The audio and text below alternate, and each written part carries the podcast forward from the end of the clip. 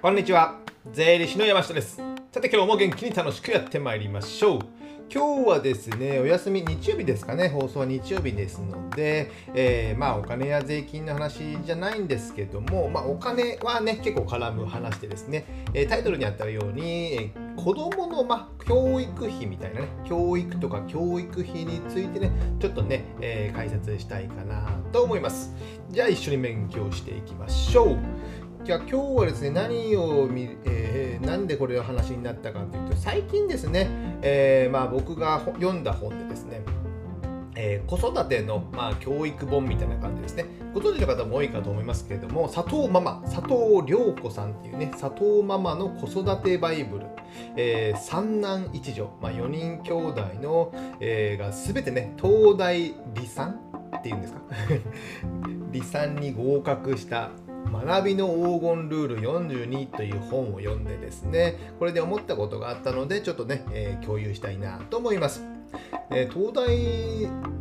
理産ってね僕よくわかんないですけど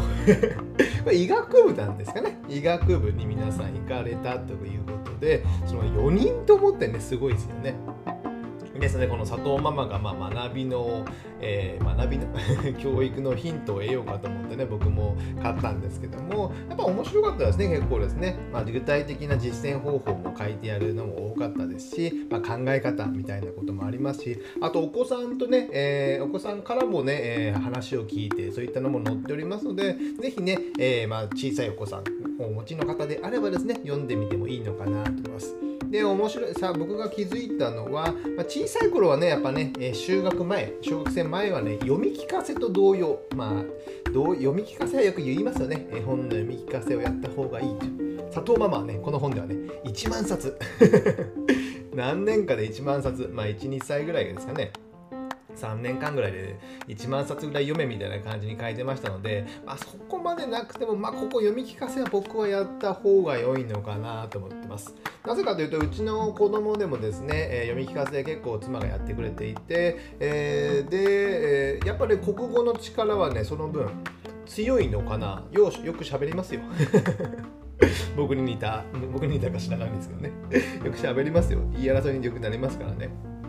なの読み聞かせは結構やった方がいい。で、童謡聞かせるっていうのはね、あんまやってなかったので、まあ、それはちょっとよくわかんないんですけど、まあ、そういったね、童謡とか聞かせるっていうのもいいんでしょうね。あとね、就学前、まあ、小学生前は、英語より、まあ、英語ってやっぱね、えー、コンプレックスな思う方も多いんじゃないですか。僕自身もそうなんですけども、英語よりも、まあ、ひらがなや九九、九九の掛け算、や1桁の足し算を、まあ、小学生に上がる前に全てできるようになっておけば、えー、英語を学ぶ必要はそんなにないと。ただまあまあね、英語はね、まあ、大人になってからというか、勉強小学生ぐらいからでもいいんじゃないかみたいな感じになってました書いてましたので、まあ、その小学生入る前にね、えー、そんな英語教室に通わなくてもいい。誰かな誰も言ってたかな勝間和代さんも言ってたかな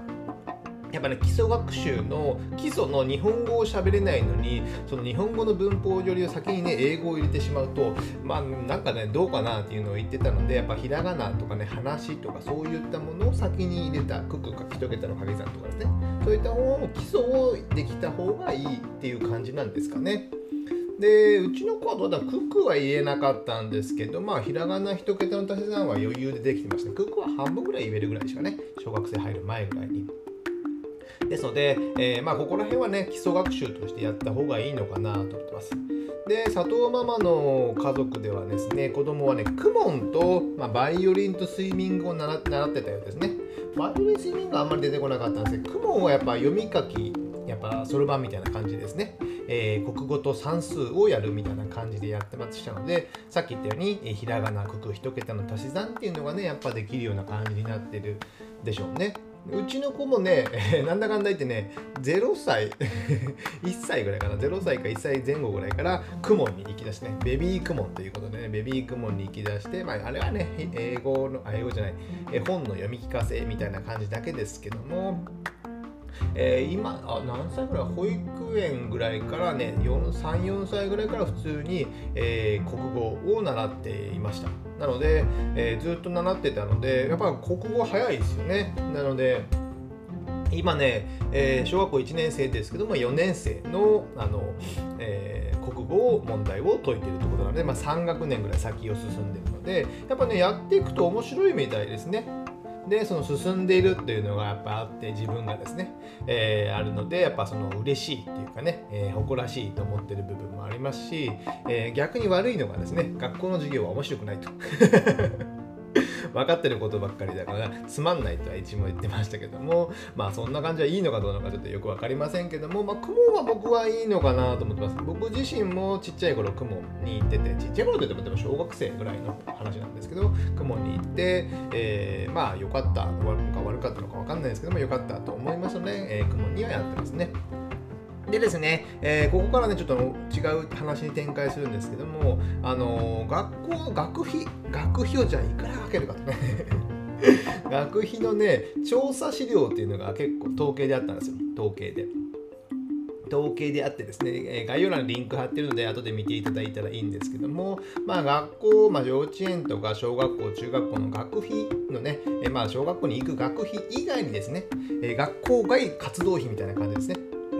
学校以外で教育費はどれぐらいかけてますかっていうのがねあったんですよ。それがね数字が面白かったのでちょっとねここも情報共有しようかなと思うんですけども、え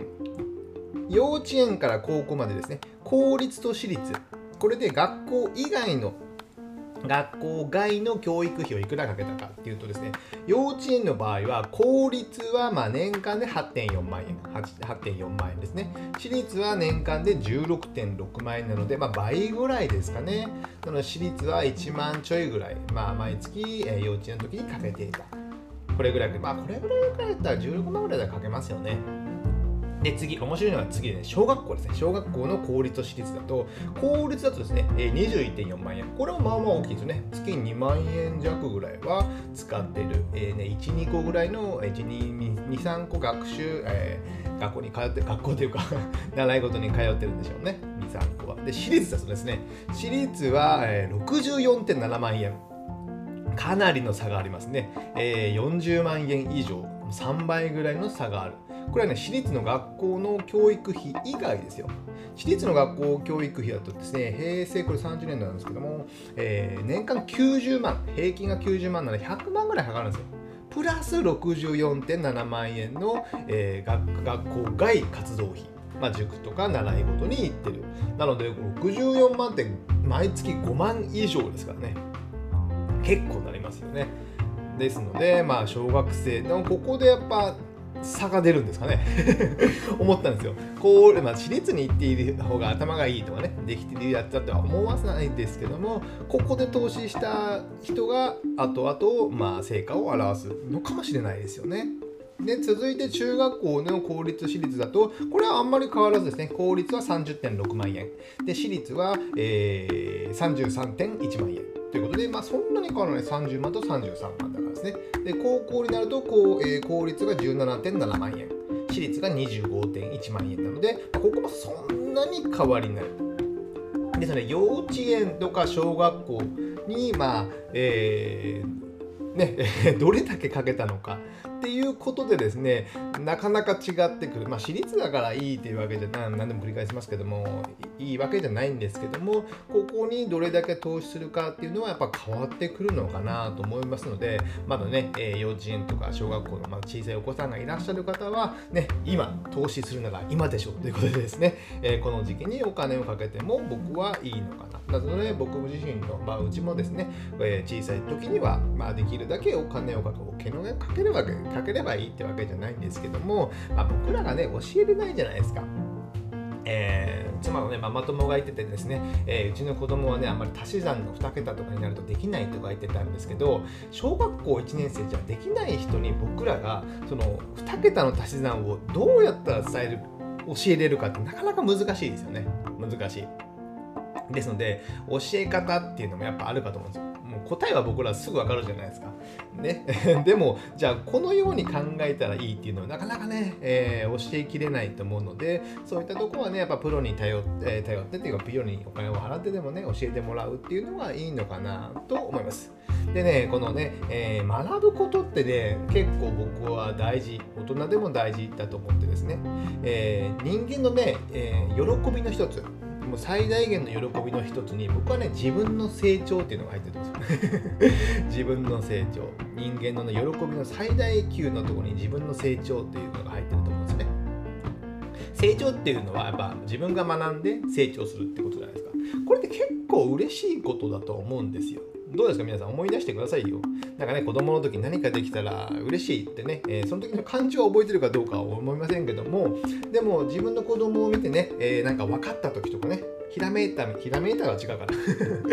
分かった時とかね、気づいた時の子供の表情ってやっぱね、嬉しそうじゃないですか。だからその学んでそれが成長につながっているということになりますので僕はね自分の成長っていうのはね結構キーポイントにしておいて、えー、成長するためにはやっぱ学ぶこと、まあ、また学べばね違う学びも出てきて、えー、あここも知らないからここも勉強しないとみたいな感じになるとそしたら良いスパイラルで勉強していくということになるのでこの自分の成長っていうのがね、えー、学びにつながるっていうのがあるのでやっぱね、えー、ぜひね学び大人も学ぶってことですね。でやっぱね、えー、この本に書いてあった佐藤ママの本に書いてあったのは、まあ、本物を見せると記憶に残りやすいとかね。やっぱ旅行に行ってその現地の何かを見せるとかですね。そういうのも大事。僕自身も、えーね、旅行に行って 遊びに行って現地の何々を見るとですね。じゃあ京都に行って京都の寺とか見たことなかった。金閣寺を見て生で見たのと、えー、教科書で見たのとやっぱ違いますよね。銀閣寺。僕なんて銀閣寺ね銀だと思ってたのに、えー、銀閣寺ねえじゃないかってね銀閣寺を見ながら目の前にしながらね銀閣寺はどこだと探してたんですよ。それ知識がないからなんですね。知識がない、えー、勉強しなかったってことなんですよ。なので銀閣寺は銀じゃないっていうことでそんなことはどうでもいいんですけどもやっぱ本物を見せないと銀閣寺は銀じゃないんだ。金閣寺は本当に金でこんなに光ってるんだっていうのねやっぱ違うんですよね。ねえー、あとね、えー、最後面白かったのが他人の意見は気にしないとね。なんかね勉強ね小その幼稚園とか小学生からそんな塾に行かせてなんだかんだってね周りとかね近所とかねママ友パパ友から言われるまあ言われる可能性はあると思うんですけどあんまり気にしてないって書いてましたね佐藤ママ。あんまりってほとんど気にしてないか。ら なのでそんなね、えー、責任取ってくれるわけじゃないじゃないですか。周りの人がね近所の人が。責任取るわけでもないので、まあ、自己責任自分があれだ、えー、思ったことを感じたことはね、えー、自分でやった方がいいのかなと思うので他の人の意見ってほとんど気にしなくていいと思います。まあ、これはね人間生きていく上で生きていく上で大切なことなのかなと思いますね。僕もあんまり聞かない方なのですね ですので、えー、ま、他人の意見はあんまり気にしない方がいいのかなと思います。で、そういったことでですね、まあ、親の役割としては、そういった、ね、教育をできる環境を作って、で、えー、金を出して投資するだけです。ですので、まあ、子供っていうのはやっぱ大事なことになりますし、えー、優先順位も高いです。ですので、まあね、えー、生活費を切り詰めるときね、よくね、えー、パパのお小遣いは最初に切り詰めてみたいな 最後の最後に子供の教育費を切り詰めるみたいな感じにね泣ける話なんですけどもいやそれが当たり前っていうかねそうなっていますので、まあ、最初の頃に投資しておくやっぱ子供の小さい頃に投資しておくこれ過去にはやっぱ戻れないからですね。僕自身ももっと投資してもらえばねもっと伸びた。世界に羽ばけて羽ばたけたっていうことでですね、えー、愚痴を言ってますけども、まあ、そんなことはいいんですけどもこういう学ぶことっていうのはね小さい時で大きい時でもねやっぱ投資することによって、まあ、自己投資っていうのはねハイリターンローリスクですかね。ハイリターンローリスクですのでまずまず、えー、お子さんとかで、まあ、自分自身にでもですね、えー、学びの投資をして、ね、いけば良いのかなと思ってます。じゃあ今日はね子育てのね、えー、教育や教育費について、え僕の考えることをまとめてみました、え何か参考になればなと思います。じゃあ今日はこれぐらいにしたいと思います。ではまた次回お会いしましょう。さよなら。